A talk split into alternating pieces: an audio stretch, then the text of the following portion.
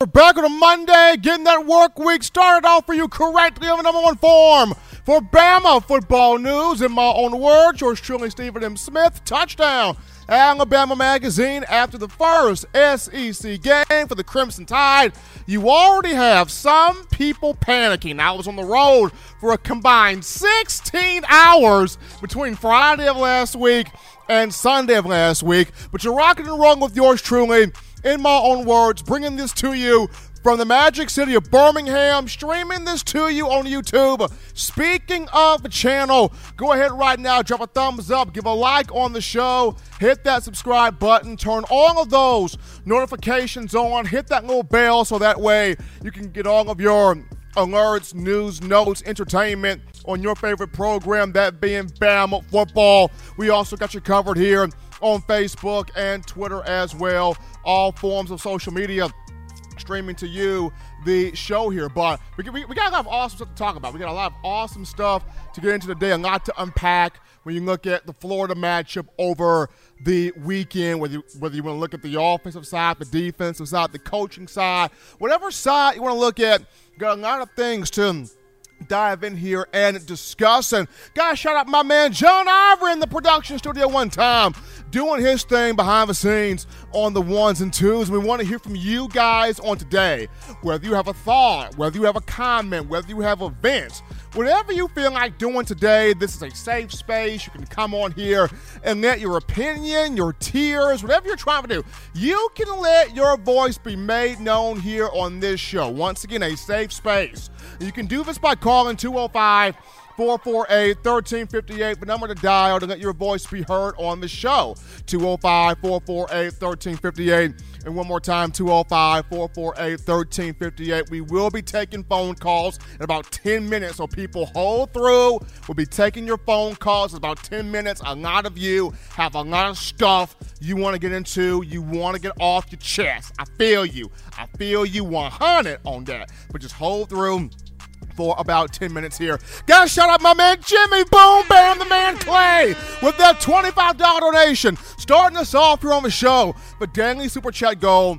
$75 daily super chat goal. Appreciating Jimmy Clay for starting us off here. Now, as much as we want to isolate Pete Golding like an algebraic equation and point the blame all on him, uh, as much as we want to do that, and he does have a role in what took place over the weekend. We're gonna save the defense for a little bit of, for a little bit later on in the show. We're gonna save the defense for just a moment here. Now you, know you, you guys want to come out the Pete Golding, but we're gonna save that for later in the show because I think as much as we look at Pete Golding. Uh, uh, Coach Bill O'Brien is not excused either, and uh, that starts the conversation. Bill O'Brien is a clever man. This is a very smart dude. He was not trying to hear those butt chewings from Coach Saban. This is the reason why he was in the booth calling plays and not on the field, because he was not trying to hear Saban. But we know that this week he will not be able to avoid it because whether it happens in coaches' meetings, in team meetings, or on the field in practice, Saban is going to give it to Bill O'Brien. And the reason why he's going to do this is uh, during the game, did anybody else notice how O'Brien just flat out abandoned, neglected the run game?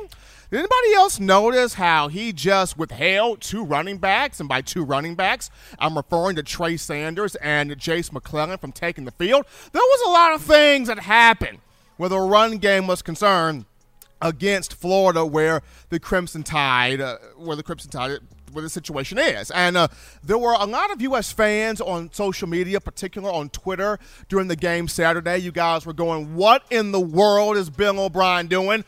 Bama's got four running backs. Why are we not running the ball more? Why are we trying to force throws with Bryce Young? What is Bill O'Brien doing? Did Brian Robinson, Jase McClellan, Trey Sanders, and Roydell Williams just disappear off the face of the earth? What is going on with Bill O'Brien here. What, what type of plays is he calling? You had a bunch of you that were going, O'Brien, I believed in you. I trust in you. I vouch for you. And this is what you're doing out here on the field against Florida. And wow, some of you guys are still kind of nervous about the offensive line and the run blocking. And while some of you guys still look at Bryce Young as if to say, what is the mental hangup? Why does he not want to run the ball more? Why is he caught in the middle of, do I run? Do I pass? Is, is the zombie apocalypse coming? Do I have to play 20 questions? What, what, what do I do here on the field? So while that's a concern also,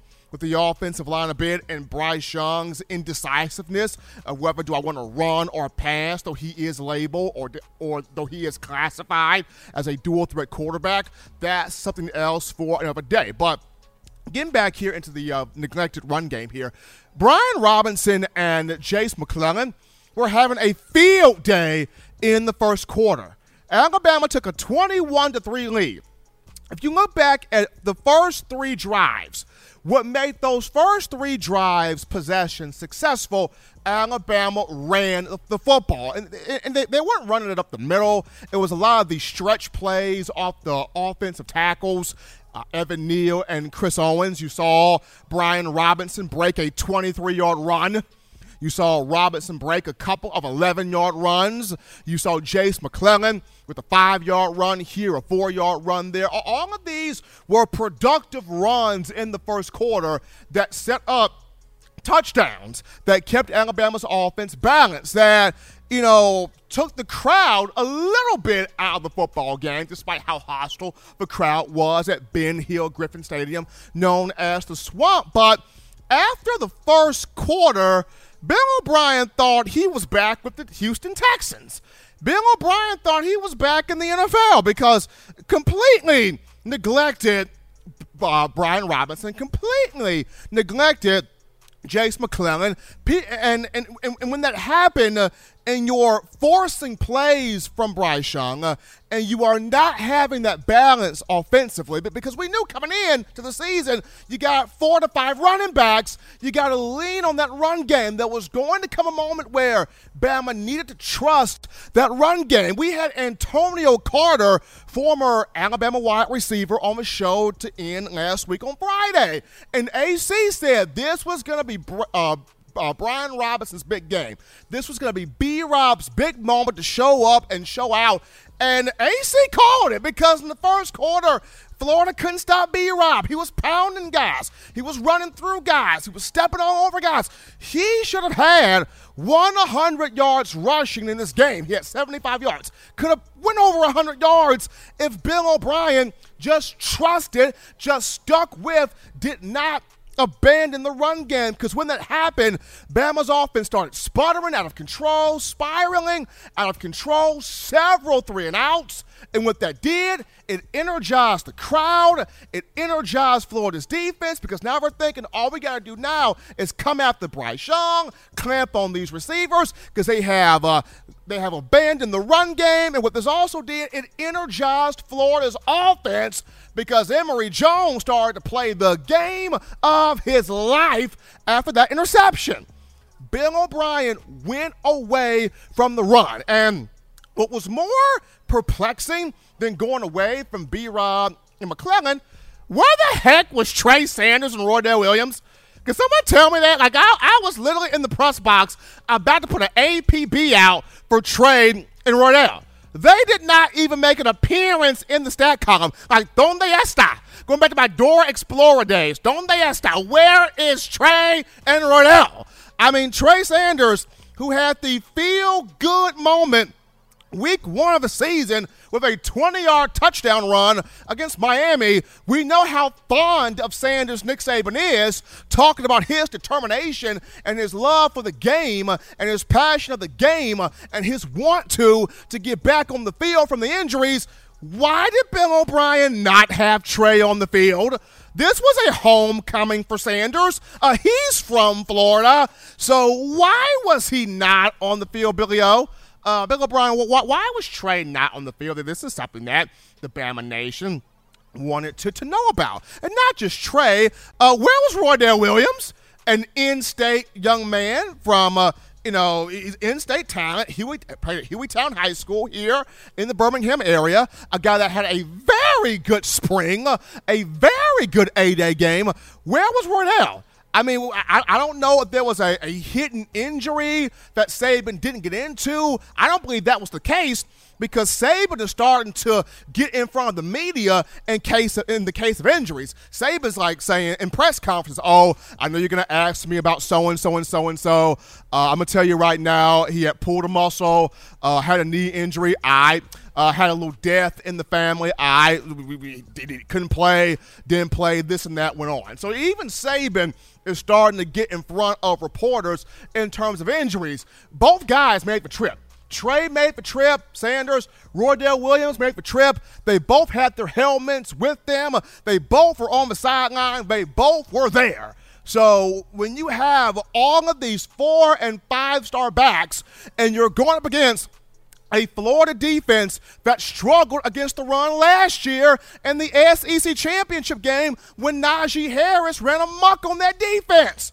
And in the first quarter, you've got Brian Robinson and Jase McClellan running amok on the defense of Florida. Why do you go away from that? Why do you go away from the balance? And then, furthermore, why do you withhold Trey Sanders and Roydell Williams from getting on the field? You use all of your talents, you play all of your best players. You give Florida all the curveballs in the run game you can give them. Bill O'Brien did not do that. And unlike him, Dan Mullen of Florida did that. Dan Mullen trusted his backs. Dan Mullen trusted the run game. Florida had 245 yards rushing, four touchdowns. Malik Davis, Nay'Quan Wright, Dameon Pierce, heck, even Emory Jones. They all had a part of the blue fojo, running the darn football, creating the balance, and that almost gave Florida the win. A missed extra point and a two and a failed two-point conversion ended up being the difference in the football game. Bill O'Brien, this is not the NFL. You've got the talent around you. Trust the talent that you have on the field offensively. Those just my thoughts right there. Folks, we're going to go to our first break here on the show. Don't touch that dial. We're just getting started. I'm just getting my chest warm and your chest warm here on the show. Upon our return, we get to those phone calls. We take those thoughts, those tweets, those chats, those interactions right after this. You're watching In My Own Words with Stephen M. Smith, brought to you by We Own the Fourth Quarter. Get your four finger bling necklace today by visiting WeOwnTheFourthQuarter.com. Throw them foes up. I'm Malachi Moore. You're watching In My Own Words with Stephen M. Smith on Touchdown Alabama YouTube channel. Every sports fan deserves the proper representation. Whitwell Sports introduces to you the title towel. Wave that title towel in the air like you just don't care in support of Nick Saban and the Alabama Crimson Tide. Only $9.99 and it lasts a lifetime. Head on over to whitwellsports.com and get your title towel today. Remember the taste of Grandma's delicious sweets? Emily's Heirloom Pound Cakes brings back those precious memories with just one bite. Each cake made from scratch. They make the perfect dessert to share with family and friends for any occasion, and ordering is easy. Visit Emily's Heirloom Poundcakes.com. Click the online store and shop. Then pick up your fresh cake at the kitchen in downtown Homewood.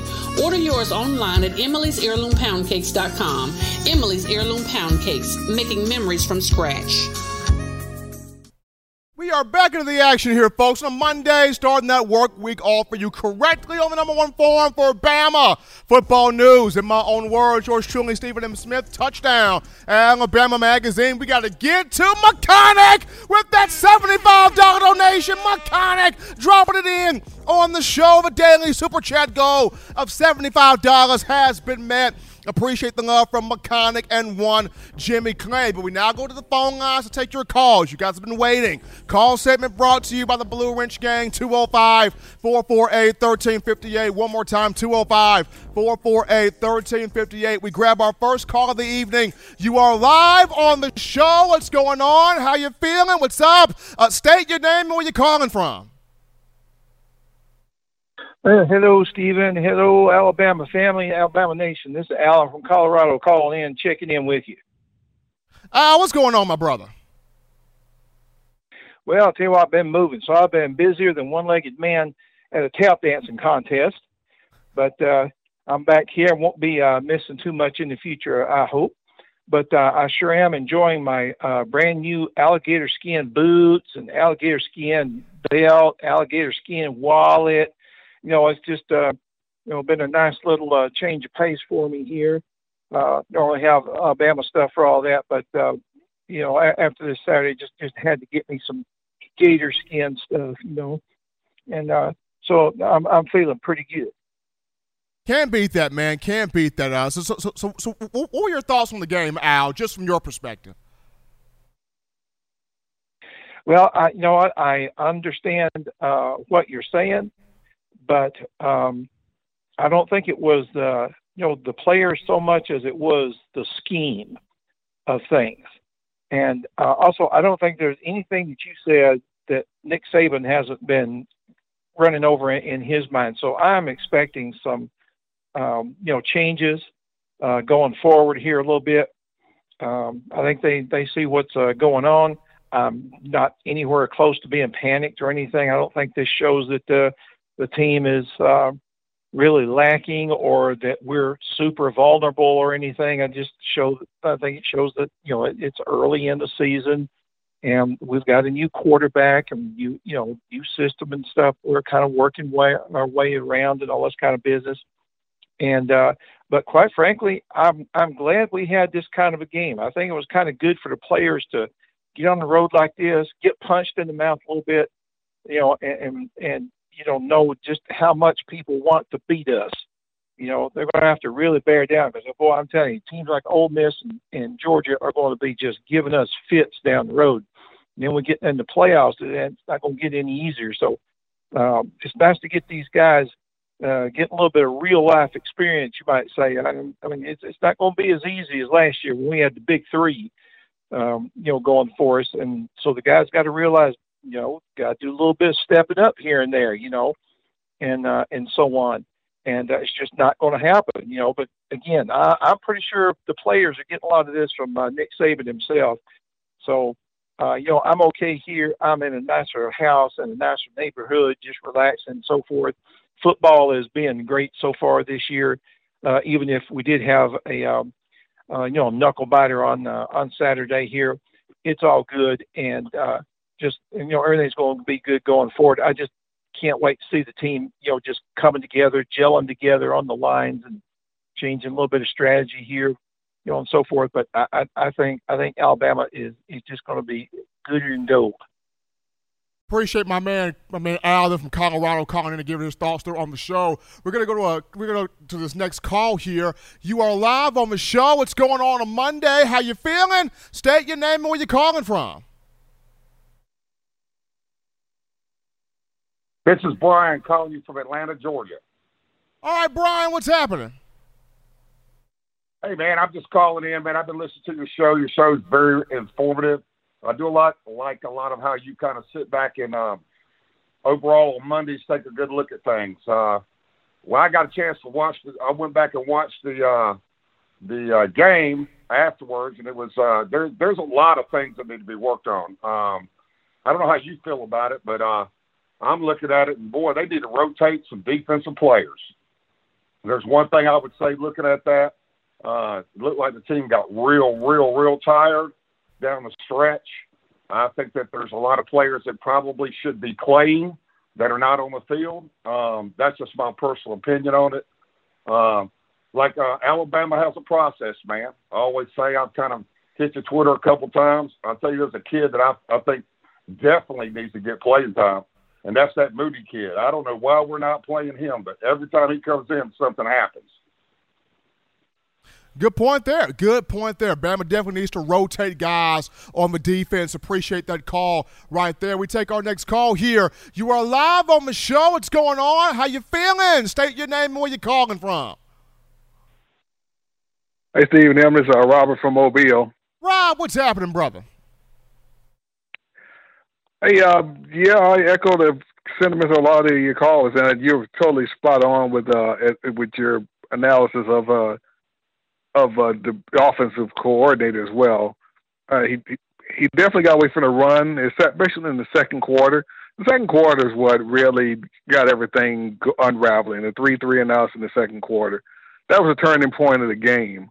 Uh, you know, it's one thing not to score; it's another thing to just go three and out, and that was uh, the problem. And, the, and like you said, too much passing uh, early on. Either, either run the running backs or run uh, Bryce. Let Bryce Young run, but somebody needs to run. And even with uh, Brian Robinson, with the uh, thank you, Mr. Robinson, for coming back for another year. He was a, uh, he, I mean, he showed out in the game early, and he was he was the bell cow early on in the game. You know, on, we only got 91 yards rushing, and he counted for 75 of those yards. So he was so he was doing his thing, but it was uh, you know, abandoning the run like we did was definitely a problem. Uh, of course, Bryce Young. Of course, we won the game because primarily because of Bryce Young and the special teams. Now going to the defense, though, I mean the ga- the constantly getting gashed up the middle and the on the plays up the across the middle to tight ends or whoever, that was a huge problem. It was how we almost lost to Ole Miss last year, and and, and once again, here's the old uh, cross the middle play wreaking his ugly head. And now in the two weeks, Lane Kiffin's going to be coming back and say, "Heck, I might well just dust off the playbook from last year. You haven't, you guys haven't fixed it. You got, you're still vulnerable to my same plays from last year. Or like, I don't really need to change anything. Just repractice what we did last year. And now we're going to be going against uh, Matt Corral, who is totally on fire right now, and is is Vine is competing with Bryce Young as to who's going to be uh, taking home that Heisman Trophy right now. They're the two best quarterbacks in all of college football and now we're going to be facing the second, second, or maybe the best college uh, quarterback in all of college football in a couple of weeks, with one of the, with the best coordinator in all of college football in a couple of weeks, Lane Kiffin, and you know it's not a Sarkisian. Uh, well, the, the, I think I think Lane Kiffin's a little better than Sark when it comes to scheming games. Just not much better, but just a little. So that's what we're going to be up against, and uh, I just don't know if Pete Golding is up to the challenge when it comes to going against elite coordinators. Coordinators that are the most, you know, the most creative coordinators in college football. And uh, one thing I disagree with one of the callers, you know, about the playoff. The games that the the, the toughest game Alabama's going to be playing against all in the te- uh, teams all in the SEC. The same way they were last year. It's just going to be another repeat. The two biggest, toughest, the two toughest teams in all of college football for Alabama or anybody else are all in the SEC, and it's going to be it's Ole Miss and Georgia and now you, Florida's high on that list right now, really. But so so once if we can get through the SEC once again, like we did last year, I think we'll find the playoff is uh, a bit a lot easier. Although who knows, we may be playing another SEC team in the play. Well, we chance oh we playing another SEC team in the playoff, either Georgia or Florida again. So, but it's we really need to get it together and get it in gear you you at uh, Southern Miss, you picked a bad. You should this they should this should be a bad weekend for them to come play in Alabama.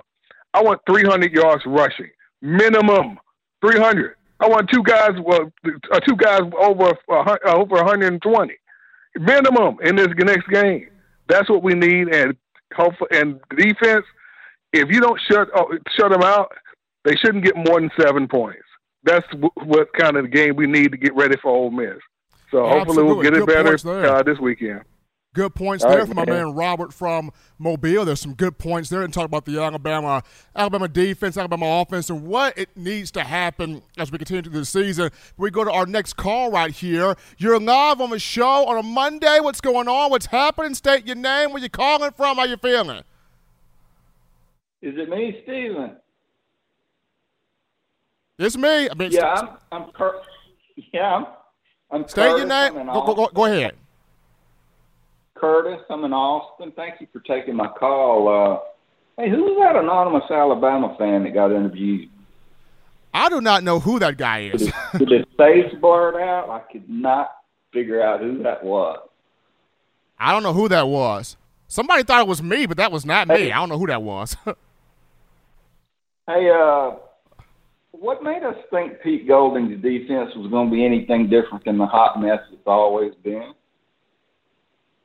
I mean, uh, I, I guess for a lot of us, and myself included, we looked at the returning veteran players, right? All of the veteran guys back. When you look at the Christian Harrises, the Will Andersons, you know, Chris Allen prior to the injury, uh, Phidarian Mathis, just so much experience, leadership back on defense. The thought process was those guys could, uh, you know, cover up the uh, deficiencies uh, of Coach Golding and still and, and, get this defense back to where it's known for being prior to the last three years. But we, are still seeing some of these same problems rear their head up. Do you remember in 16 uh, when we lost all those players and uh, Jeremy Pruitt was the DC? and we almost won the national championship if we would have had any offense at all. It's the defensive coordinator. I remember I was that a football coach. Uh, I was a football coach, Stephen, and I saw this coming. I, I watched the tackling the first two games, and I thought, oh no, Ole Miss is going to shove us in a locker and take our lunch money from us. It's going to be interesting, man. Bama's got to get some things going here the next couple of weeks. Appreciate that call there coming from Curtis. Bama's got to get something going. And, and I like what Will Anderson said today. We got to get back to the standard of Bama football flying, making plays, making tackles. Anderson's one of the leaders. But who is going to rise with him? That's the question. Anderson wants football, but who is willing to join him defensively? And wanting football. We go to our next call here. You are live on the show. What's going on? How you feeling? State your name and where you're calling from. Hi, Stephen. Bill from New York. My man Bill, what's happening, brother? Well, you know, I watched the game in Virginia with my I was with uh, my daughter, and I haven't had a chance to look at it again. I'm not panicking. I have a comment and then a couple of questions for you, if I may. Go ahead. Uh, the comment is about Billingsley. Jahleel, I mean, he got open, loved seeing him get that touchdown. And I think that like a tight end is so important to a young, inexperienced quarterback. But you know, he missed a block, and Bryce paid the price. He, he, he it was nasty, and I, you know, he needs to. We really need for him to get himself together. I don't know whatever was happening, but we need that guy. Now, my questions, and you know, first one's about B. Rob. Stephen, do we trust him to be the feature back? In other words, I, do you think he has enough speed? Can he, can he be like? Can he do for us even almost as much, uh, uh you know, as we got last year? You know, that's that's question one. And number two on, is on defense. Christian Harris and Drew Sanders dominated early. Uh, Christian, Christian, you couldn't get by him, and Sanders actually caused the interception when you look at the at the replay because he was right in the quarterback's face and and actually got a shot in on him when the guy got you know he, he uh got intercepted. And my thing is what happened? Was it the scheme? Like how did these guys go from dominating to really not, not even uh, covering the edge? Uh, I want to know what happened. Uh, and as always, Stephen, thanks for taking my call. Absolutely, Bill. Appreciate that right there. So your first thought there on Brian Robinson, B. Rob has the potential to be the featured guy. It's just does Bill O'Brien want to run the football? Does Bill O'Brien want to have that balance? We saw first quarter against Florida, Alabama balance. The reason why it went up 21 3, those first three drives, Bama ran the football. They ran it off tackle. They it, it, was hurting Florida. When you go away from the run, you are telling your running backs, I don't trust you. You got to trust that run game if you want to see those backs be successful. And then your last thought there on Harris and or Harris and Drew Sanders Drew Sanders will get better. Once again, he's still young and filling in for Chris Allen. Drew Sanders will get better. My thing was with Chris, with Christian Harris, you are a leader. You're a junior. More is expected for, from Christian Harris. And after the first quarter, you did not hear his name called much at all. More is expected from Christian Harris. Now, Saban also talked about the coaching staff really didn't quite rep for the option game uh, like it needed to. So that's on, uh, you know, Golding that's on more of a defensive coaches got to be have these guys more prepared for that option look that Florida went with and Southern Miss will have an option look again coming up this weekend. So Bama has got to get this stuff in order before Ole Miss comes into town on October 2nd. But we take this call right here. You are live on the show on a Monday. What's going on? How you feeling? State your name and where you're calling from. Stephen M. This is Tide Man calling in from Jackson, Mississippi. Tide Man, what's happening with your brother? Yeah, man. I uh, you just broke it down. I couldn't say it better than than you said it, uh, because the obvious criticism was uh, Pete Golding and the defense, but you you broke it down right off the bat.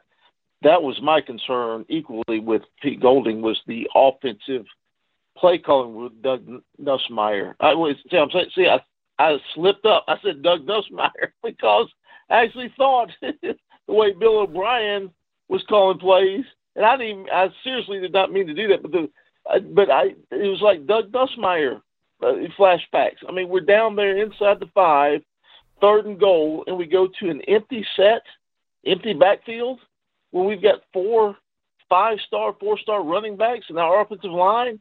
Come on, man. You know, line up, give me that old jumbo package, right? You know, let's just pound the ball into the end zone. In Florida, the fact that they ran the ball down our throats and outrushed us and outgained us on the yard, that that's inexcusable to me. And it's not. The, let me make this clear: it's not the player's fault. I didn't see any lack of effort or lack of intensity. I mean, man, our guys were down there in the swamp. They knew it was a big game. They were giving it their all. I blame the coaching, you know, and, and not Nick Saban, but I guess you have to, guess you got to get criticize him because he's the one that puts these coaches, hire, hires these coaches. But, you know, we, what in the world are we doing? Like you said, we got four running backs. We only use two of them. Trey Sanders doesn't even step on the field. I mean, Trey Trey Sanders is, is is incredible. You know, why are we not using him? Roydell Williams and to let Florida drive the ball down our throats 99 yards I mean, come on, man. It's not that it's not a lack of effort on on our players' fault. It's just it's just our coaches not putting our players on the offensive side of the ball and the defensive side of the ball. Our coaches not putting our players in the best position to make the best possible plays and utilizing our potential. And I think that what we need to do here's and this is my theory. You tell me what, what you think about this, Stephen M. Uh, you know, in the past few years, Nick Saban has kind of outscored Lane, you know, using Lane Kiffin and uh, and um, Steve Sarkisian, we have allowed some defensive lapses, but outscored people. I think the question for me with Nick Saban now is: is he going to be able to change it up, kind of going the other direction now? When we line up against Ole Miss, is he going to be able to go get get into Doug Nussmeier's ear and say, "We need to run the football and control the clock and keep Matt Corral on the sidelines"? And we need to win this game in a low scoring game, as low scoring as possible. We're not going to outscore Ole Miss. Do you think Nick Saban will be able to get Doug Nussmeier's attention and let him know, use our running back, control the clock? Let's go back to some old school football because last year, the one thing that our defense did do was get better. Pete Golding did improve the defense as the year went along. I don't know if it's going to be quick enough in two weeks before we face Ole Miss. But anyway, your show is the best, brother. Your callers, I agree with everyone that's called in before me. I learned so much from listening to you and your callers. I get more information in your hour and a half or two hours of listening every Monday, Wednesday, and Friday than I do all week. So roll tide, keep doing what you do, brother. Appreciate the call in from Todd, man. So uh, Nick Saban's going to have to convince Bill O'Brien. We're going to have to run the football. We're going to have to run the football because Ole Miss is a high-powered offense. Lane Kiffin wants this game. Kiffin is lusting for this game against Alabama. This will be his first time in Bryant Denny since 2016, 2014 to 16, where he was the offensive coordinator. So he wants this game. He has had this game circled since it got on the calendar. He has been repping for nobody but Alabama. He has prepared Matt Corral and Snoop Conner and Jerrion Ealy and this group of receivers for no other team but Alabama. So this game is Lane Kiffin's Super Bowl. So if I'm Bill, if I'm if I'm Nick Saban, gotta convince Bill O'Brien to keep this as low scoring as possible, running the football. We grab another call right here. You are live on the show on Monday. What's going on? How you feeling? State your name. Where you calling from? Delvin Molden from Chicago, Illinois. What's going on? What's going on, my man? What's going on, Delvin? How you feeling? I'm doing good. You know, Steven, I listen to all these callers. What they forget is that Alabama won a national championship last year with same the same questions at the early part of the season. The one person I am disappointed in is Christian Harris. I thought he was going to have a breakout year. I thought he was going to be the leader of the team. And it just seemed like he's playing not to get hurt. But, you know, every year Alabama, you got to question them early in the year because they're just trying to get stuff right. A lot of people, they don't understand the culture of Alabama. They don't understand, you know, the level of play that you need when you play in the SEC. But as the year goes on, they start to learn and understand that there's a level to this game. But what people have need to realize is that every other program, whether it's Florida, Georgia, Ole Miss, Mississippi State, Texas, whoever, they're trying to dethrone the king. Alabama has a target on their back every game that they go out and play. So you got you got to understand that that you know they're at the top of the mountain. So everybody's going to give their best shot to Alabama. So it's not as easy as people try to make it sound. Like we just should win every game. So I'll hang up and listen to you. Appreciate the call there from Delvin there, giving his thoughts there. My man from Chicago, his point of view when you look at the Crimson Tide. We're going to go to this next call right here. You are live on the show on a Monday, getting that work week started for you correctly. How you feeling? What's going on? State your name and where you're calling from.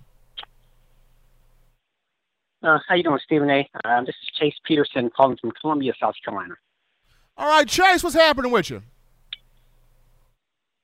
Uh, I'm listening to all the calls in front of me. Um, I feel a lot similar than a lot of them. I don't know. I just wanted to see if you can kind of talk me off the ledge here a little bit. I'm a little bit concerned about after Alabama played this past weekend. Uh, I don't know. Can you kind of give me some uh, reassurance or something that uh, we can kind of get this corrected? Now, just uh, hang up and listen. Thank you for taking my call. Appreciate the call there. So, so I'll say this: this is exactly what, what Coach Saban wanted, and I'll explain this in the second in the second segment here. This is exactly what Saban wanted. He wanted a game uh, where he can finally look at his players and go, "Y'all are not what y'all thought y'all were." You see that? Y'all finally see what I've been trying to tell y'all knuckleheads this whole time. Y'all are not what y'all thought y'all were. I told you against Miami. I told you against Mercer. You can't be sitting here not respecting the opponent. You can't be sitting here with your head in the clouds. You can't be sitting here not focused. What happens when you're not focused? We almost got our butts punked out by Dan Mullen in Gainesville. A missed extra point and a failed two point conversion saved our tail from getting punked out. So now y'all see what I'm talking about. I think Saban with this win, with this struggle win got the attention of his football team. We grab a call right now. You are live on the show on a Monday. What's happening? What's going on? State your name and where you're calling from. Hey, what up, Steven? I'm calling from Montgomery, Alabama. Kendall. What's on your mind, my man? What's going on, man? So, um, first of all, I want to send a shout out to my nephew Curtis Perry. Uh, I see you talk about him regular on your show, and I appreciate that. Um, my concern of the game, I'm not worried about the offense because I think we'll be fine. But the defense, Florida quarterback can throw the ball five yards, but we're playing with two deep safeties. Why? I mean, I don't understand it. They can't throw, so why not just kind of stack the box a little bit and make him and make them beat you with the um throwing game? We got ran over just from a basic option um, all POs the whole game, second half. I agree with that. I mean, uh, literally, Alabama had uh, Emory Jones looking like Chris Leak and Tim Tebow out there. I mean, Emory Jones, I mean, g- good dude, good kid, but this is a significantly different, you know, lower arm talent than we're, than we're looking at Kyle Trask last year as a Heisman Trophy finalist. So, uh, I don't know why you played two safeties back where you could have stacked the box and really took that option game, that quarterback run, or the run game in particular out the picture. But like I said, once again, this is the game Nick Saban's wanted because now he has the full attention of his football team. And when Nick Saban has the full attention of his team, uh, look out the rest of college football because now Saban's Saban's got these boys right where he wants them at. But we're going to shift here to a quick topic, and this one goes to Will Anderson, Alabama sophomore outside linebacker, despite him coming back from a knee injury he suffered against Mercer, I mean, this young man has it. He's got the toughness, he's got the aggressiveness, he's got the mindset, he wants to be great. He was the SEC co defensive player of the week, sharing those honors with Georgia's Nolan Smith. But Anderson in the game, seven tackles, three and a half tackles for loss, four quarterback pressures against Florida. He really wanted this game. He did not want to come off the field. Anderson's a leader. It's just who is going to step up and help that young brother on the field. We go to this call right here. You are live on the show on a Monday. What's going on? State your name and where you're calling from. This is George from Batavia, Illinois. How you doing, Stephen M? Doing great, George. Doing great. How, how you feeling, man? Good. Was a little bummed out with the game though. Um, couldn't believe they weren't playing Trey Sanders at all. Um, we gave up on the run. And uh, one thing really hasn't been discussed. a lot. I'm not seeing a lot from the defensive, from the D line. I really have not seen much from them. Um, also, the the penalties in the secondary that concerns me. And Pete Golding, Pete Golding sucks. Sorry for my language, but he does. You know, they, they need to get him out of there. He's gonna he's gonna do a lot of damage before the season's over, I believe. The penalties definitely need to be cleaned up, George, and that's that's on Josh Jobe. Josh Jobe, veteran. Josh Jobe, leader as a cornerback. You're trying to be a first round pick. You cannot have those pass interference calls. You just cannot have them. You have got to trust the technique that Coach Saban has been teaching you since you got here as a freshman in 2018. So that's on Jobe. Uh, defense, absolutely. Something has to give. Appreciate that call there, George, out of uh, Illinois there. We take our next call here. You are live on the show. What's going on? How you feeling? State your name and where you're calling from? My name is John, Frankfort, Kentucky. I was born in uh, Kentucky but raised in Alabama. I'm a true Tide fan. You know, people pushing the panic button pretty quick here. A win in the SEC on the road in a hostile environment like Gainesville is not an easy thing to do. And I think Georgia's going to find out they got their hands full of this team because that's a for real football team we just beat. And we did beat them. And regardless of what it looked like, it wasn't pretty. We are still Alabama, and we'll fix this stuff. And you know, we just don't need to be, we don't need to be pushing the panic button. It's the third game in. And one somebody said yesterday in the NFL, he said home field advantage is a big deal this year because we're not used to playing with all this crowd noise.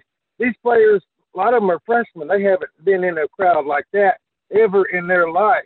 Those guys were vibrating those stands in that place, and it affected everybody. So when they come to Tuscaloosa, we're gonna give Ole Miss some of their own medicine with what you know how that works because we are going to be Alabama. We're not going to change from being Alabama, and we'll get things straightened out. I wouldn't push the panic button just yet, but the running game has to be there because when you don't make that safety commit, then you got an extra guy, and you're doubling our wideout that DeVonta Smith and Najee Harris were real men, and we miss them. I want to shout out to them two guys because they made it happen. We need to figure out that, but that's something that those guys get paid a lot of money to do, and we'll be all right. Roll Tide. Thank you for having me on. Appreciate John from Kentucky for that call, and, and, and, I agree with that. Crowd noise makes a big difference. I had a few Florida fans heckling me down there in Gainesville saying, We're going to make this game real uncomfortable for you. And they made the game uncomfortable for even me down there. But we take this call right here. You are live on the show. What's going on? What, how you feeling? Uh, state your name and where you calling from. Yes, my name is Robert Hudson. I'm calling from Chicago. I have two issues. On the defensive situation, DeMarcco Hellams was horrible. He missed critical tackles, particularly in third and long. I think he needs to be replaced. On offense, they're not getting separation with the receivers. They need to put JoJo Earle in at the slot. Uh, give me your thoughts. Thanks. DeMarcco Hellams, and this is what happens when you miss the first two games of the season.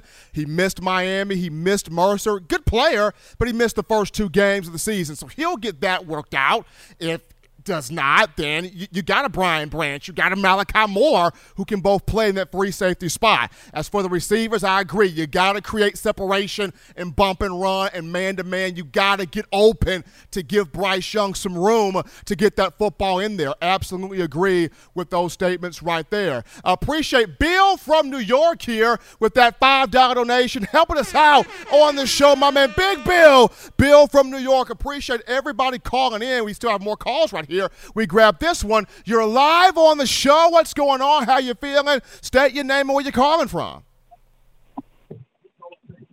This is Cedric Delbridge. How you feeling, calling man? From Detroit. I'm My feeling pretty good. I'm calling Detroit, Michigan.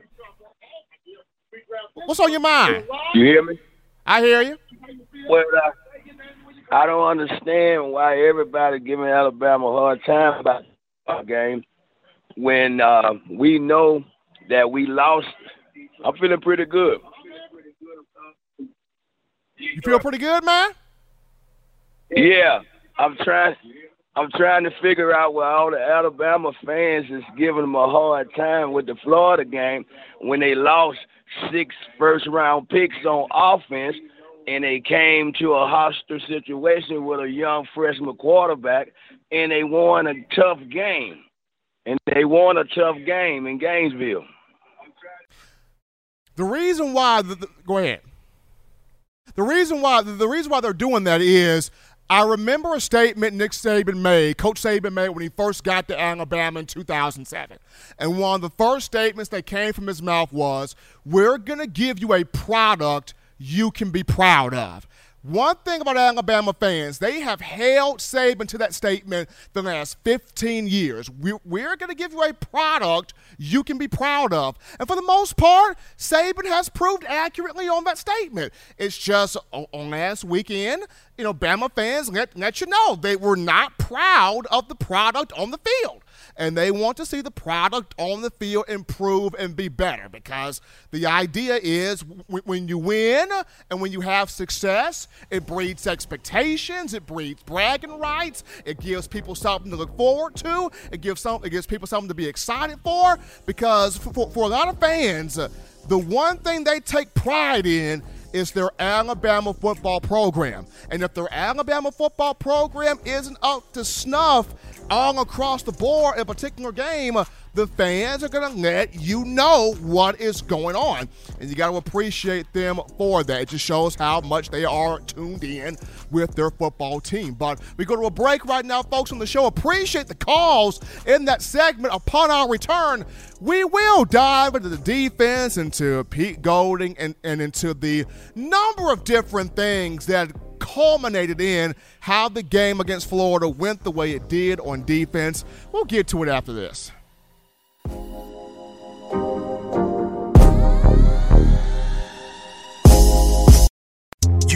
We do at the start of the fourth quarter. We throw them foes up. But now you don't have to wait until the fourth quarter. Get your four finger bling necklace at weownthefourthquarter.com. It's the first and only logo that captures the essence of all Crimson Tide players and fans as we represent the legendary Alabama football fourth quarter dominance. Get your four finger bling necklace right now at weownthefourthquarter.com. Get yours today and stun on them haters.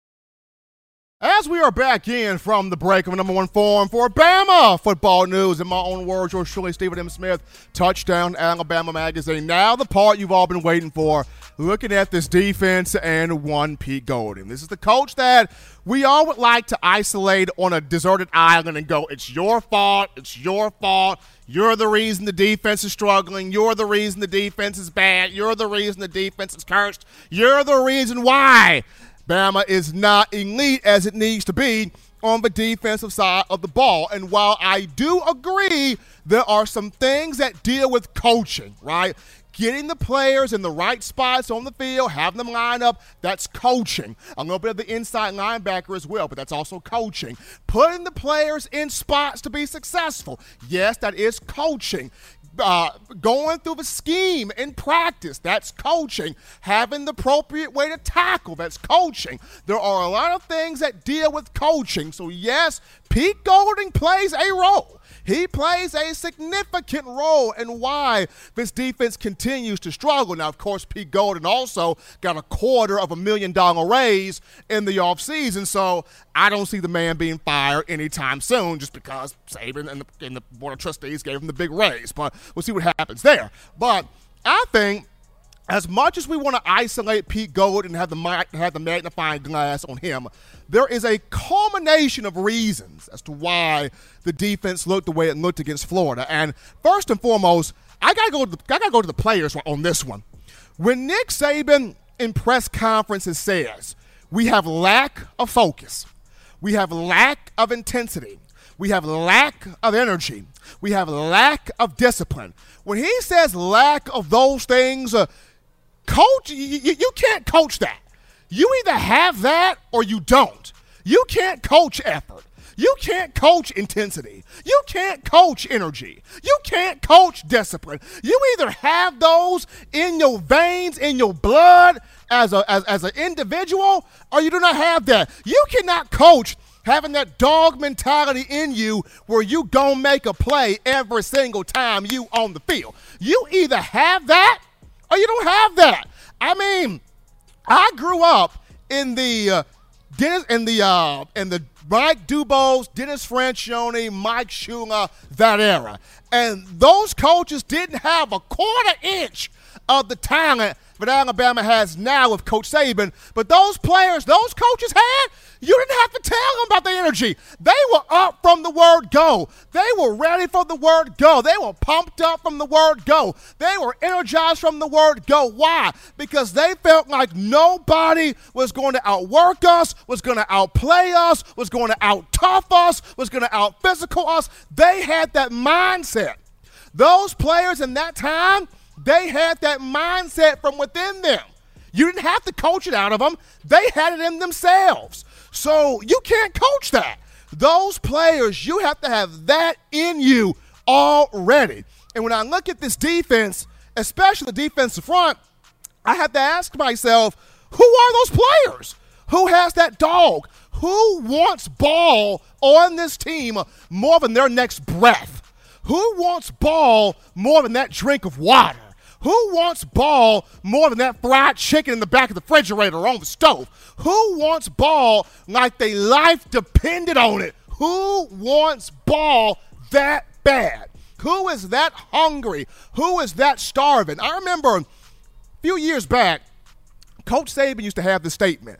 He hasn't said it in quite some time. But I remember a few years back, Coach Saban used to say, you know, it means something to him the game means something to them. Putting on that Alabama helmet and that uniform mean it means something to them. Getting out there on that field, it, it, it's a tangible energy. It's a connection. It's a vibe, and you feel it. It means something to those players.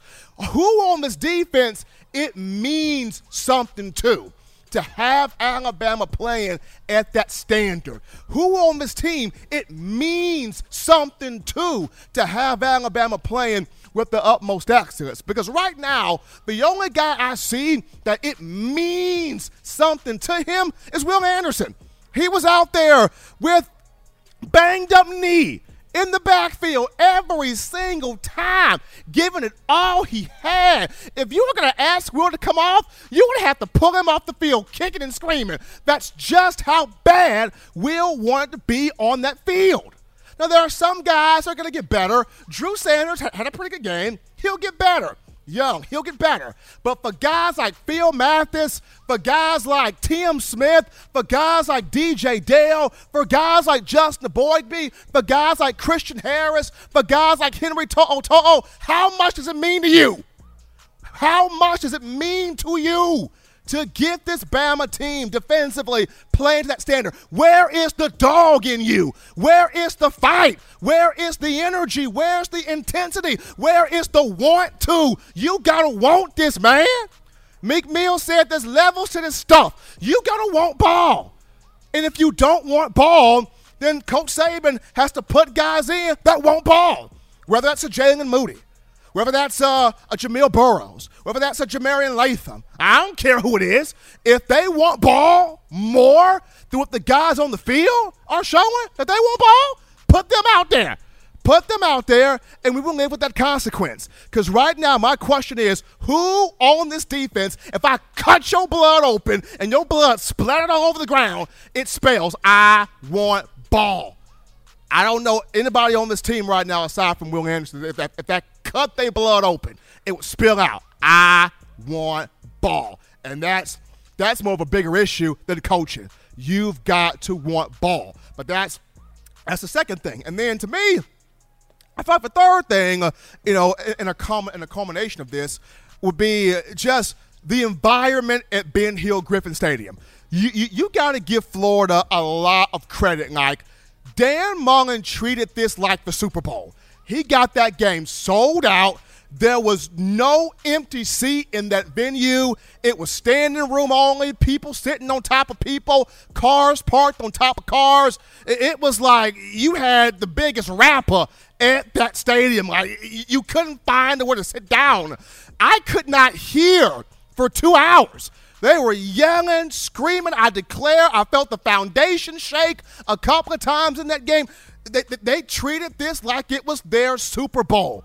And Alabama needed this type of game where everything went wrong. Whatever could go wrong did go wrong. They needed that type of game to wake these guys up, especially the young players on the team, because the young players on Bama's team, they feel like we number one. You know, we Bama, you know, we repping this. Like, you know what I'm saying? Like, we comfortable. Like, ain't nobody can check us. We Bama, man. We got the number one ranking in the country, baby. Like, we big bad Bama. You needed that game to let you know, hey, uh, maybe you're not what you thought you was. Maybe you do need some improvement. Maybe there are some areas in your game that you need to work on. And this is what makes Coach Saban the mastermind that he is. He always finds a way to get that game where, see, there's your that that needs improvement. See, you got to straighten up here. See? You got to tighten up here. See? You, you, see what I've been trying to tell you? Now, if we play like this against Ole Miss, we're going to get dog walked. We play like this against Ole Miss, we're going to get our butts handed to us inside Bryant Denny.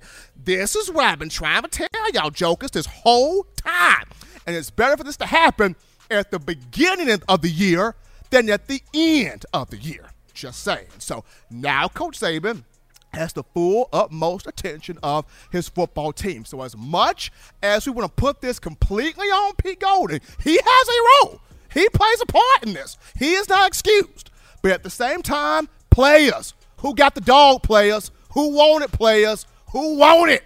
And then you got to give Florida that credit for providing that friction, providing that challenge in week three of the season. We go to a break here, folks, on the show. Don't touch that dial. When we get back, we return to the phone calls to get your thoughts, Bama Nation, right after this. Don't touch that dial. Call in right now as we're taking your calls up next on In My Own Words with Stephen M. Smith. Brought to you by We Own the Fourth Quarter. Visit WeOwnTheFourthQuarter.com now to get your four finger bling necklace.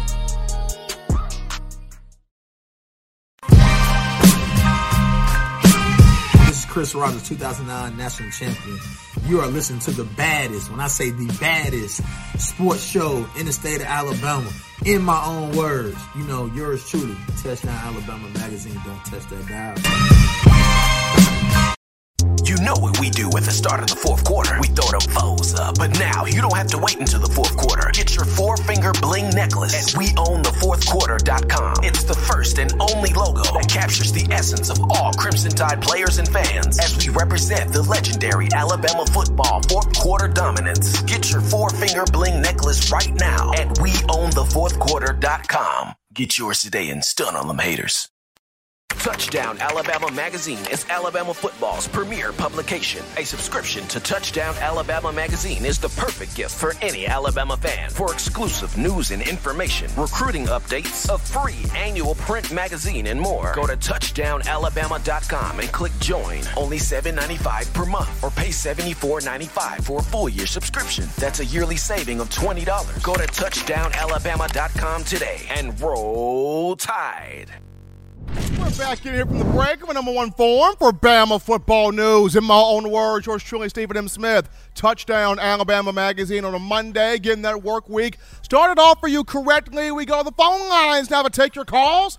Call statement brought to you by the Blue Ridge Gang, 205 448 1358. The number to dial to let your voice be heard on the show, 205 448 1358. One more time, 205 448 1358. We grab a call here. You are live on the show. What's going on? How you feeling? State your name and where you calling from. Uh, calling from Mobile. This uh J clips, J video clips. Um, how you feel? How, how you feeling, man? I don't know. I'm kind of in the middle right now, to be honest. I mean, it wasn't all bad, to be honest. It was, it was a little good, then it was a lot bad. So, but um, I just wanted to say, um, nobody can really blame Bryce Young though, man, because he really did his thing. Like the the pocket was collapsing fast, you know, and every play he made, he got hit almost. And it's that same left side. And there was delayed blitzes and all that. So I, you got to give credit to Bryce Young, though, to me. I mean, I feel like he did the best he could. Receivers dropped the ball in the touchdown, a lot of misassignments. And I just want to say this, too. What's going on with the DBs? What's going on with the cornerbacks and the linebackers not hitting? I don't understand it. Well, first, hungry like they usually. We'll definitely, we'll definitely take your thought there on Bryce Young. Uh, Bryce Young went out there, threw for three touchdowns. My my, name, my main thing from Bryce is when he sees an opening, when he sees a spot where he can run, don't be afraid to run. I, I, don't know if they're telling him not to run. I don't know if this is the Tua effect and they're not trying to have him hurt like Tua got hurt, though Tua's big issue was holding onto the ball too long and trying to throw it. But if you see a lane, if the defense is giving you 15 yards, there's nothing wrong with taking it. That's all I want to see from Bryce Young is using that dual threat ability, using his legs, and definitely want to see the defense, corners, and safeties pick it up. Absolutely. We grab this call right here. Before we grab this call, we got some super chats to get to. So we're going to go to those. We got Richard G with that $5 donation helping us out on the show. Appreciate the love from Richard G. Let's see who's behind Richard G here. Behind Richard G, we got Richard G again with that $20 donation. So $25 coming from the man Richard G. But now we take this call here. You're live on the show on a Monday. What's going on? How you feeling? State your name and where you're calling from. I'm feeling amazing. My name is Brother Deo, calling from Austin, Texas. How you doing, Steven? Doing great, man. Cannot complain. How you feeling, man? How you feeling, my man? Look, I'm feeling great. Uh, it's a good day to be an Alabama fan, and you know I'm not discouraged or anything. I just think that hey, a lot of teams are are coming after the number one team in the nation. Uh, they're coming after the defending champ, the Alabama Crimson Tide. So, you know, we got a lot to, to, to work on this year, and as fans, we should understand that. All right? Uh, but I do have a couple of points I wanted to make if I can. Go ahead. Uh, Dan Mullen made some critical adjustments at halftime to confuse our defense, right? So we really have to tip our hats off to Dan Mullen and what he did uh, at halftime right? We we can only prepare so much for what Florida was bringing to the table, right? But when he when he noticed at halftime, he said, "Hey, let's go to the option read offense." Our defense looked confused. they looked confused at that point. And when you confuse a defense like that, it takes away the motivation out of our players because like, they spent the whole week, the entire week, planning for a certain type of offense, planning for whatever it is that Florida was going to bring that they saw the last couple of weeks. And Dan Mullen threw a wrench in our game plan, and that, in my opinion, that that that's what brought the confusion on the defense, and it and it demotivated our defense. And you see, the defense look confused, they look unmotivated, and it just they they started tackling with one arm and you know running lazy plays it we just looked all out of whack, right? And you know, yeah, we can point out a couple of players who did this and who did that, And you know that's what we got to do when we go to the film room this week. We got to look at film. We got to get the leaders on the defense to notice what's happening and step up and get motivated. Pete, I think Pete Golding is is doing a great job, and I think he's going to point out these things, especially with the leaders on defense. And I think we're gonna we're gonna see a different team in the in the future of uh, the in the next couple games coming up later on this season. Appreciate the call right there from Brother Dale out of Austin, Texas. Showing us some love here on the show. Good points right there from him. We continue with the calls. You are live on the show here on a Monday. How you feeling? What's going on? State your name and where you calling from. Yeah, hi Stephen. This is Tim from Phoenix, Arizona, and I've got a couple of comments and I want your thoughts on them. Uh, my concern is the linebackers and pass coverage. And it reminds me of two years ago when Christian Harris and Shane Lee were brand new out there and they were just getting burned all over the place in the beginning. And I saw that same thing where Florida was running its tight ends over the middle and we just couldn't cover. We just weren't covering uh, in pass coverage. And it concerns me greatly because To'oTo'o, I, I get it. He will he will understand the defense more as we go along. But in my view, he really, really got exposed in this game. I know he's a smart player, but he was getting blocked. He was getting blocked out of the plays, and he was just way off base in his pass coverage. So I'd like your thoughts on that. It worries me. Absolutely. And um, I was wondering at what point in the game could we see Jaylen Moody a bit more because Moody, especially in the spring game, did a fantastic job in pass coverage. To'oTo'o's got experience. Yes, he does.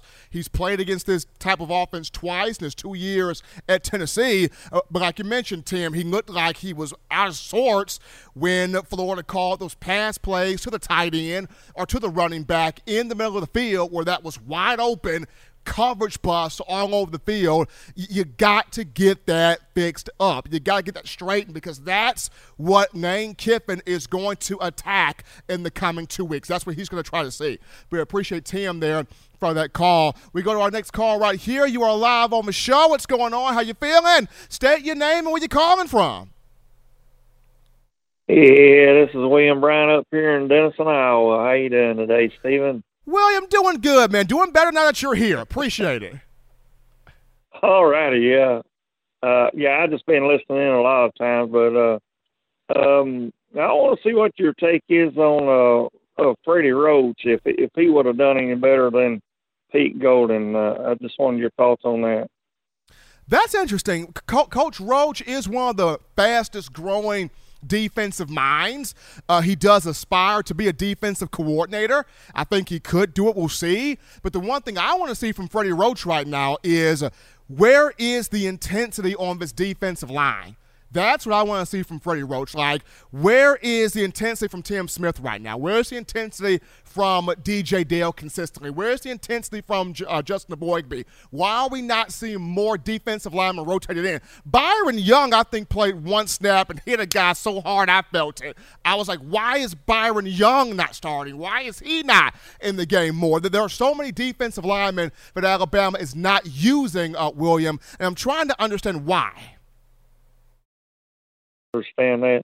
Uh, uh, I did like that uh, hit that uh, Will Anderson did on the quarterback. He, I seen him come around the corner that one time there, and uh, I, I agree. I, I agree with you. We need to be more aggressive on the defense, and and you know we used to just plow over guys, you know, and uh, I want to see that again from our defense.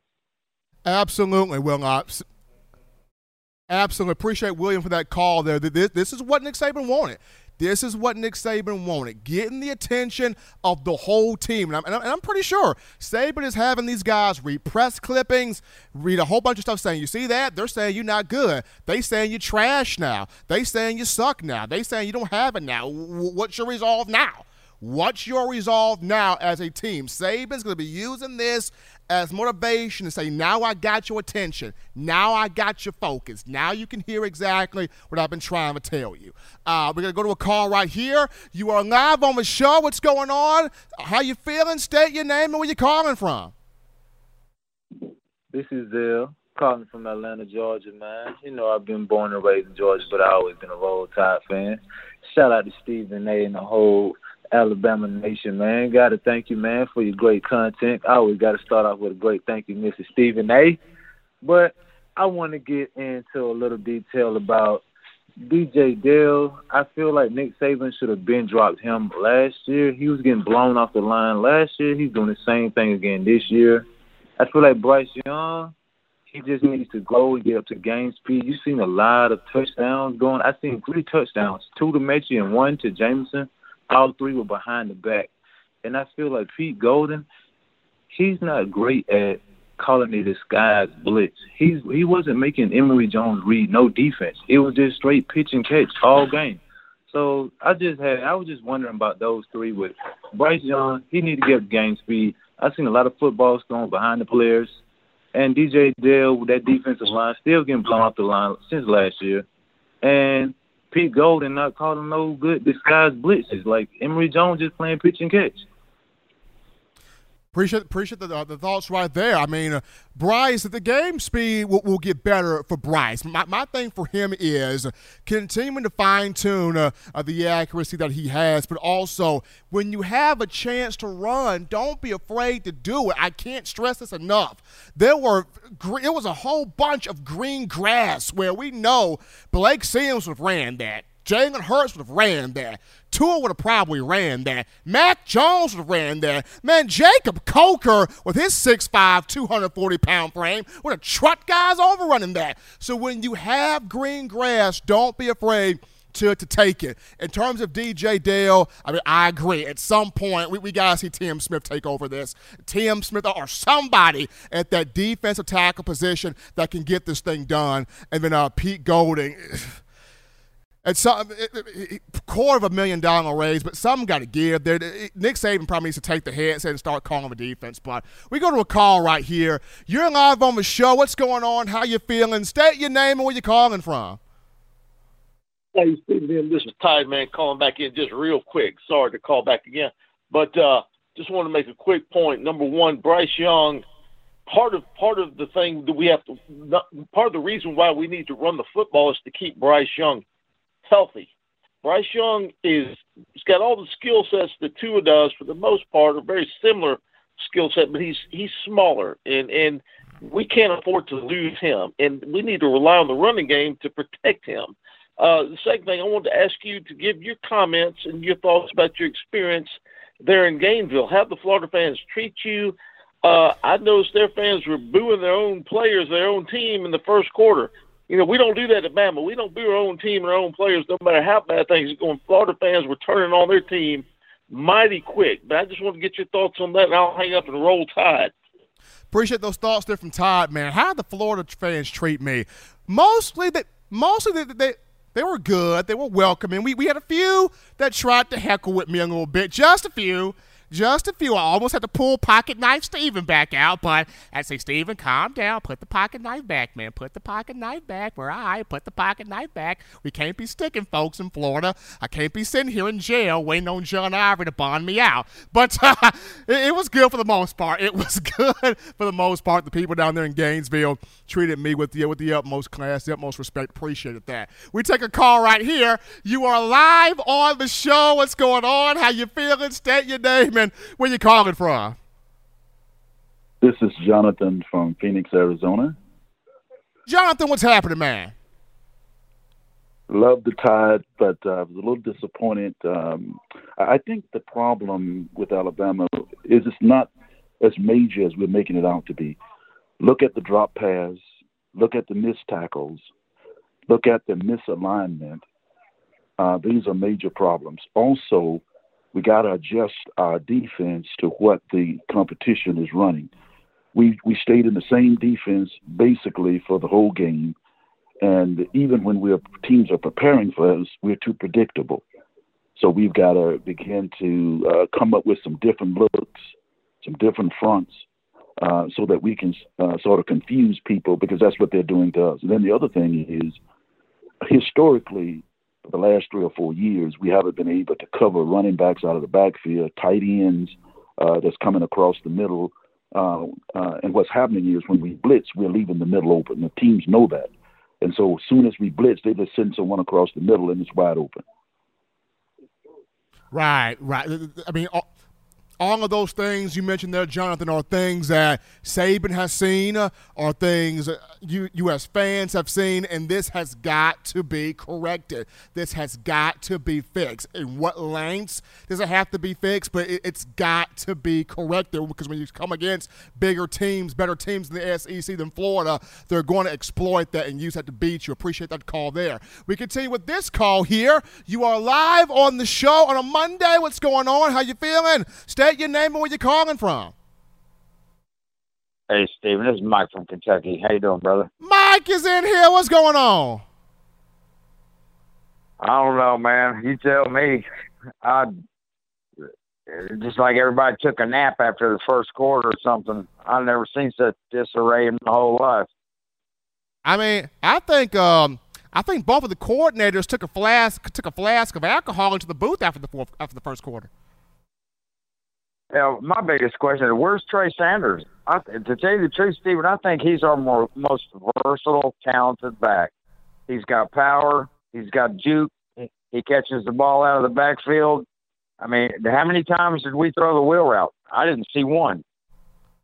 I'm wondering. Uh, I'm wondering where was Sanders? Where was Roydell Williams? I mean, completely um, uh, withheld both of those players from getting on the field. That's a five star and a four star running back that did not see the field. So they were not injured. They were not hurt. Coach Saban did not mention if they were hurt or something was wrong, a pregame or postgame. So that's one where why were they not used, especially in moments where Bama could have provided a curveball to Florida? Yeah, I feel the same way. I mean, uh, I mean, I learned one thing: you there is such a thing as being too wide open. When Slade dropped that pass, that would have put that game on ice, and we let them crawl right back. Yeah, I'm gonna I'm gonna touch on the receivers, Mike, uh, in the final topic of the show because I, I do have some thoughts there on that drop touchdown pass, among other things. But appreciate Mike from Kentucky calling in, giving his thoughts on, on on the show here. We go to this call right here. You are live on the show. What's going on? How you feeling? State your name and where you're calling from. This is Roll Tide Rob from Ohio. Man, Rob, I'm gonna what's happening, the man? sky's falling. The sky's falling, ain't it? Yeah, Man, you're I- right though. Uh, Saban's got him right where he wants him now. So this is this is what we needed. Um, it's almost like we lost the game, but we still won the game. Everything's going to be okay. He's going to get it all sorted out. So here's the thing: I was proud of Bryce in that offense. Every time Florida made a run, they answered the call. Every single time in that second half, we need a drive. They did it every single time. He the last the last time when the clock got weird, whatever that was all about, um, he still responded. The offense still responded. So I was pretty uh pretty impressed with the offense for responding. I don't think we're going to beat everybody by 40 like we did last year. You know, it just ain't that team. But uh, we just got to keep winning and let them work on their players, let them work on their intensity. Um, I do know what you mean about uh, bleeding the football. I don't see that happening, but uh, I think uh, I think they'll get it sorted out. Uh, the other thing is my only pet peeve is make sure everybody calls you Stephen M and not Stephen A. I, I, I, I'm, te- I'm, I'm telling you, Roll Tide Rob, it's, it's incredible the comparisons I get to him. I mean, the, the one thing I would like is for uh, the one thing I would like is for one of his ESPN checks to hit my inbox one time, and then I vanish. okay, buddy. We'll be calling you later in the week and have a good week and roll tide. Appreciate the call there, my man Roll Tide Rob out of Ohio right there. Before we before we transition to a quick topic, appreciate all of the phone calls. We got to shout out Richard G for that five dollar donation, helping us out there on the show. My man Richard G. And as much as we enjoy college football and Alabama football, there were some Alabama players in the NFL that showed out in week two of the pro season. And I'm referring to guys like Jonathan Allen, Mr. Superman Sack himself, from the Washington football team. He got the party started with his performance against the New York Football Giants. Anderson had, I mean, Allen had like six tackles, uh, three sacks, you know, three quarterback hits, three tackles for loss. Really played well as Washington got the 30 to 29 win, if I'm not mistaken, over the Giants. And then on Sunday, you're talking about Mac Jones winning for the Patriots. Damien Harris had a good game. Najee Harris had a good game for the Steelers, a touchdown reception. Henry Zoom Zoom Ruggs for the Raiders. Five catches, a buck 13, including a 61 yard touchdown that he caught on Minkah Fitzpatrick. The Raiders beat the Steelers in that matchup, though. How about you know, guys like Patrick Surtain second, first career pick for the Broncos, picked off Trevor Lawrence. Kareem Jackson got a pick against uh, the Jaguars as well. Julio Jones, his first 100 yard game for the Titans, six catches for a buck 28. Derrick King Henry, almost 200 yards rushing for him, a buck 83. Had three touchdowns, including two in the fourth quarter. So, so many Bama guys making plays all over the field in week two of the NFL. We grab this call right here. You're live on the show. What's going on? How you feeling? State your name and where you calling from. Yeah, this is Jenkins from Mississippi, Steve. I just want you to do something for me. Real, hear you talking to Nick and players all the time. You just ask Nick, what the hell aren't we playing any kids from the 2021 class? The best class signed, we're playing none of them. But those offensive that we recruited, they could play this year. Isn't he playing anyone? My question. Appreciate that thought right there. Uh, if, if, if, I get a chance to talk to, to Coach Saban, I will definitely throw that question in there. Where are the rest of the guys from the 2021 class, the best class signed on paper? When you look at the offensive line that that class brought in, you look at the defensive players, the receivers, we still have people that want to see uh, Agiye uh, a G.A. Hall out there, Ja'Corey Brooks out there. Haven't seen them out there yet. So if I get a chance to talk to Saban, that will be something I will try to bring up to him. But we go to a break right now, folks. When we get back, we touch on the wide receivers and the drop passes and uh, what does this group have to do to improve, especially creating separation in man to man coverage and trying to help out Bryce Young? We do that to tidy up loose ends after this.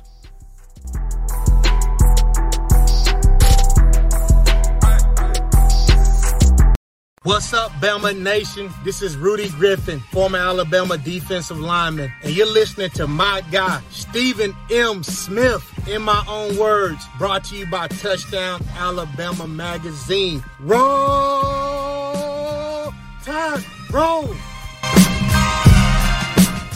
If you're an avid Alabama Crimson Tide fan and you love to flaunt it, then show your Alabama Crimson Tide support by grabbing the All Bama sneakers. They feature bold Crimson Tide graphics, so no one will be able to question where your allegiance lies. When you add these sweet sneakers to your Alabama Crimson Tide collection, go to stsfootwear.com and use the code TDAlabama for $15 off your purchase. That's code TDAlabama for $15 off your purchase. Go to stsfootwear.com and get your All Bama sneakers today.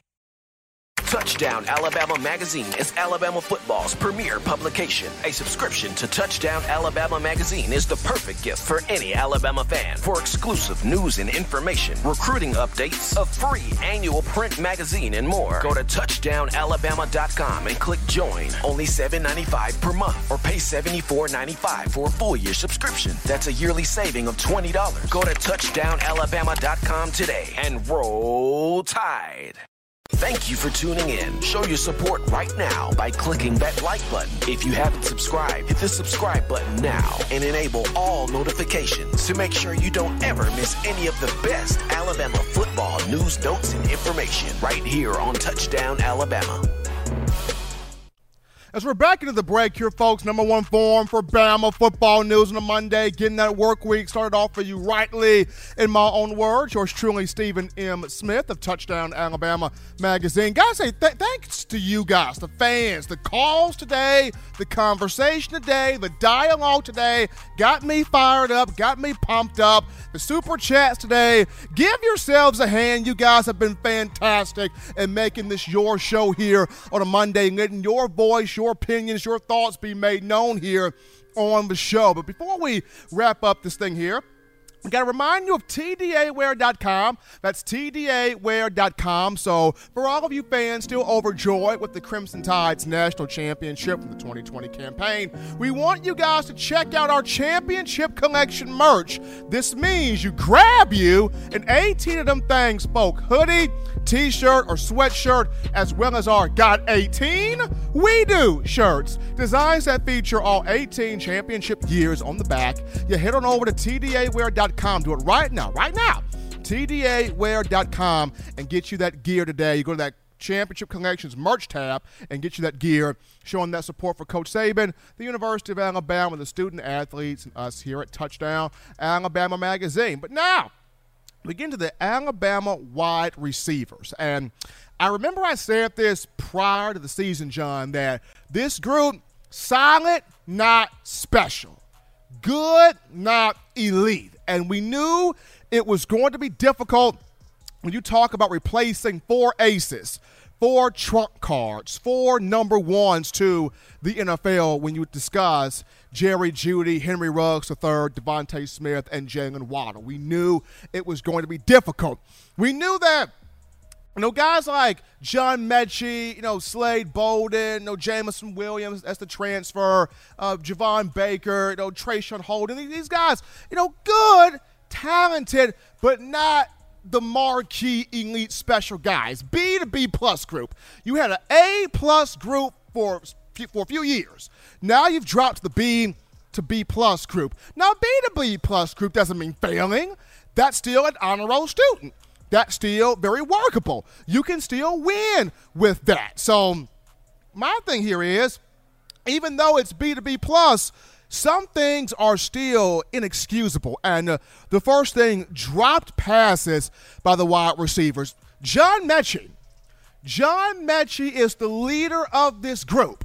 He is he has the mantle passed down from DeVonta Smith and other number one receivers as the top guy here. And he had, what, four drops against Florida. He was targeted 10 times, caught four balls. So, of the six balls that were not caught, a couple of those were miscommunications between he and Bryce Young.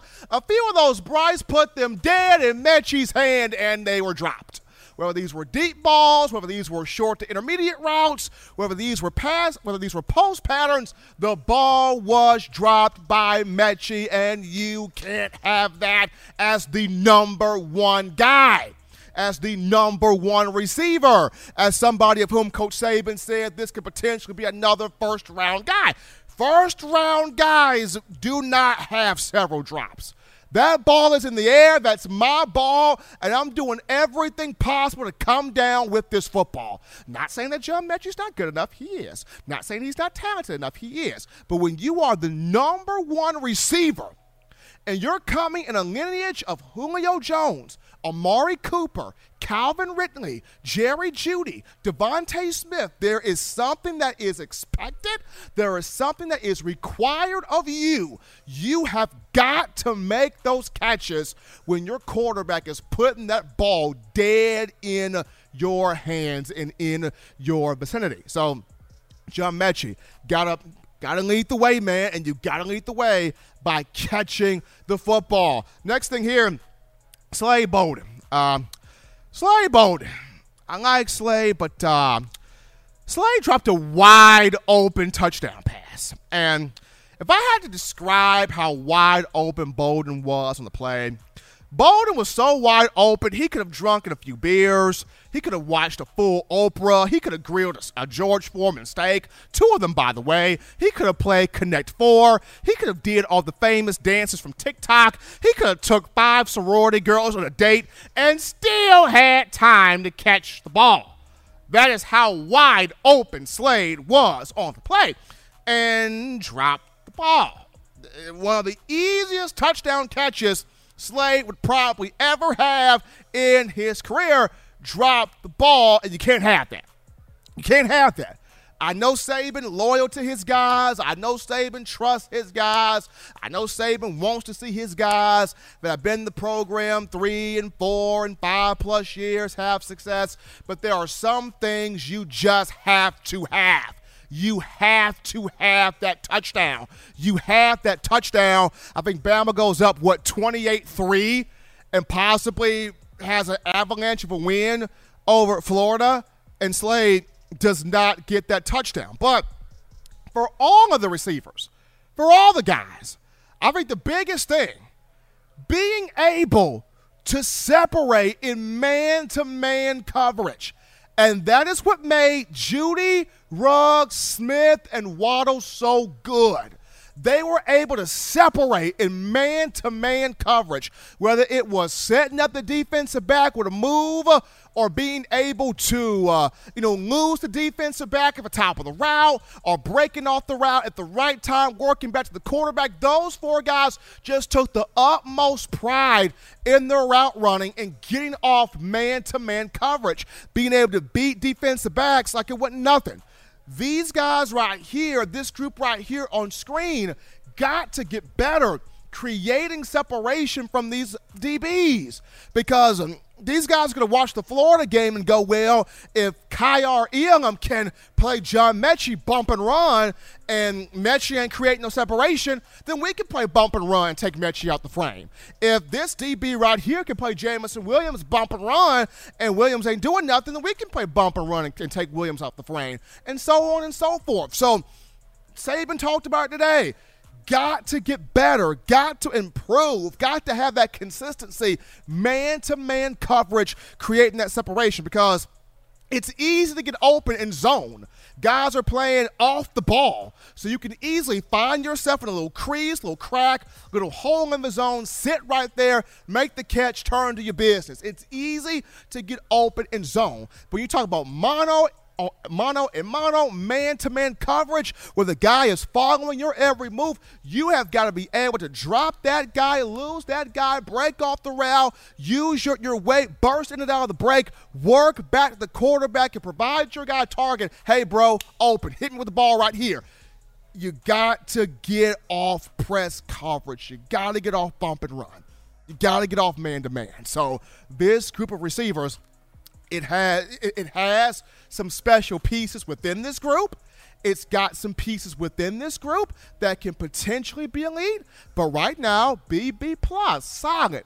But even with solid, you you can find a way to work off press coverage, to work off man-to-man coverage, get open and catch the football and consistently catch the ball for your young quarterback. So that that's going to be something I want to see this week for Alabama in practice. That's something I want to see this week for Alabama against Southern Miss and moving forward. Working off press coverage because the Golden Eagles will have a defense bringing it in here. That's a very good defense. So Bama receivers, you know what you got to do this week working off of that press coverage, getting open for one Bryce Young. But as always, Top Nation, you want the best in news, notes, information, entertainment on your favorite program, that being the Alabama Crimson Tide. You can get this by accessing the Touchdown Alabama Magazine app. You can download the app from the iPhone App Store. If you're rocking Team Apple, Google Play Store, if you got the Android phone. For your audio listening needs, we got you right here iTunes or Apple Podcasts, Spotify, Stitcher, Spreaker, Google Play, TuneIn Radio, Overcast.fm or iHeartRadio. The good and gracious Lord sees fit. I will return on Wednesday, continuing the conversation that is Bama football. As always, Tide fans, you can purchase individual copies of Touchdown Alabama magazine. Have those sent to your door. That link will be in the description. Also, if you're trying to get the fresh edition, print edition of TDA, the magazine, you go to touchdownalabama.com. That's touchdownalabama.com. You click join, become a member member, a subscriber today. That link in the description as well. Also, if you want to get that four finger bling necklace, four finger bling jewelry, courtesy of our guys at weownthefourthquarter.com. That's weownthefourthquarter.com. That link in the description as well. But until next time, folks, husbands, love your wives. Wives appreciate, value those husbands. Children, continue doing the right thing, fun thing, smart thing, good thing, legitimate thing to not be bored. You get you those three hearty meals a day, those three great laughs a day. You protect yourself, you protect the loved ones around you. Until next time, folks, I'm your man, Stephen M. Smith. You've been listening to In My Own Words.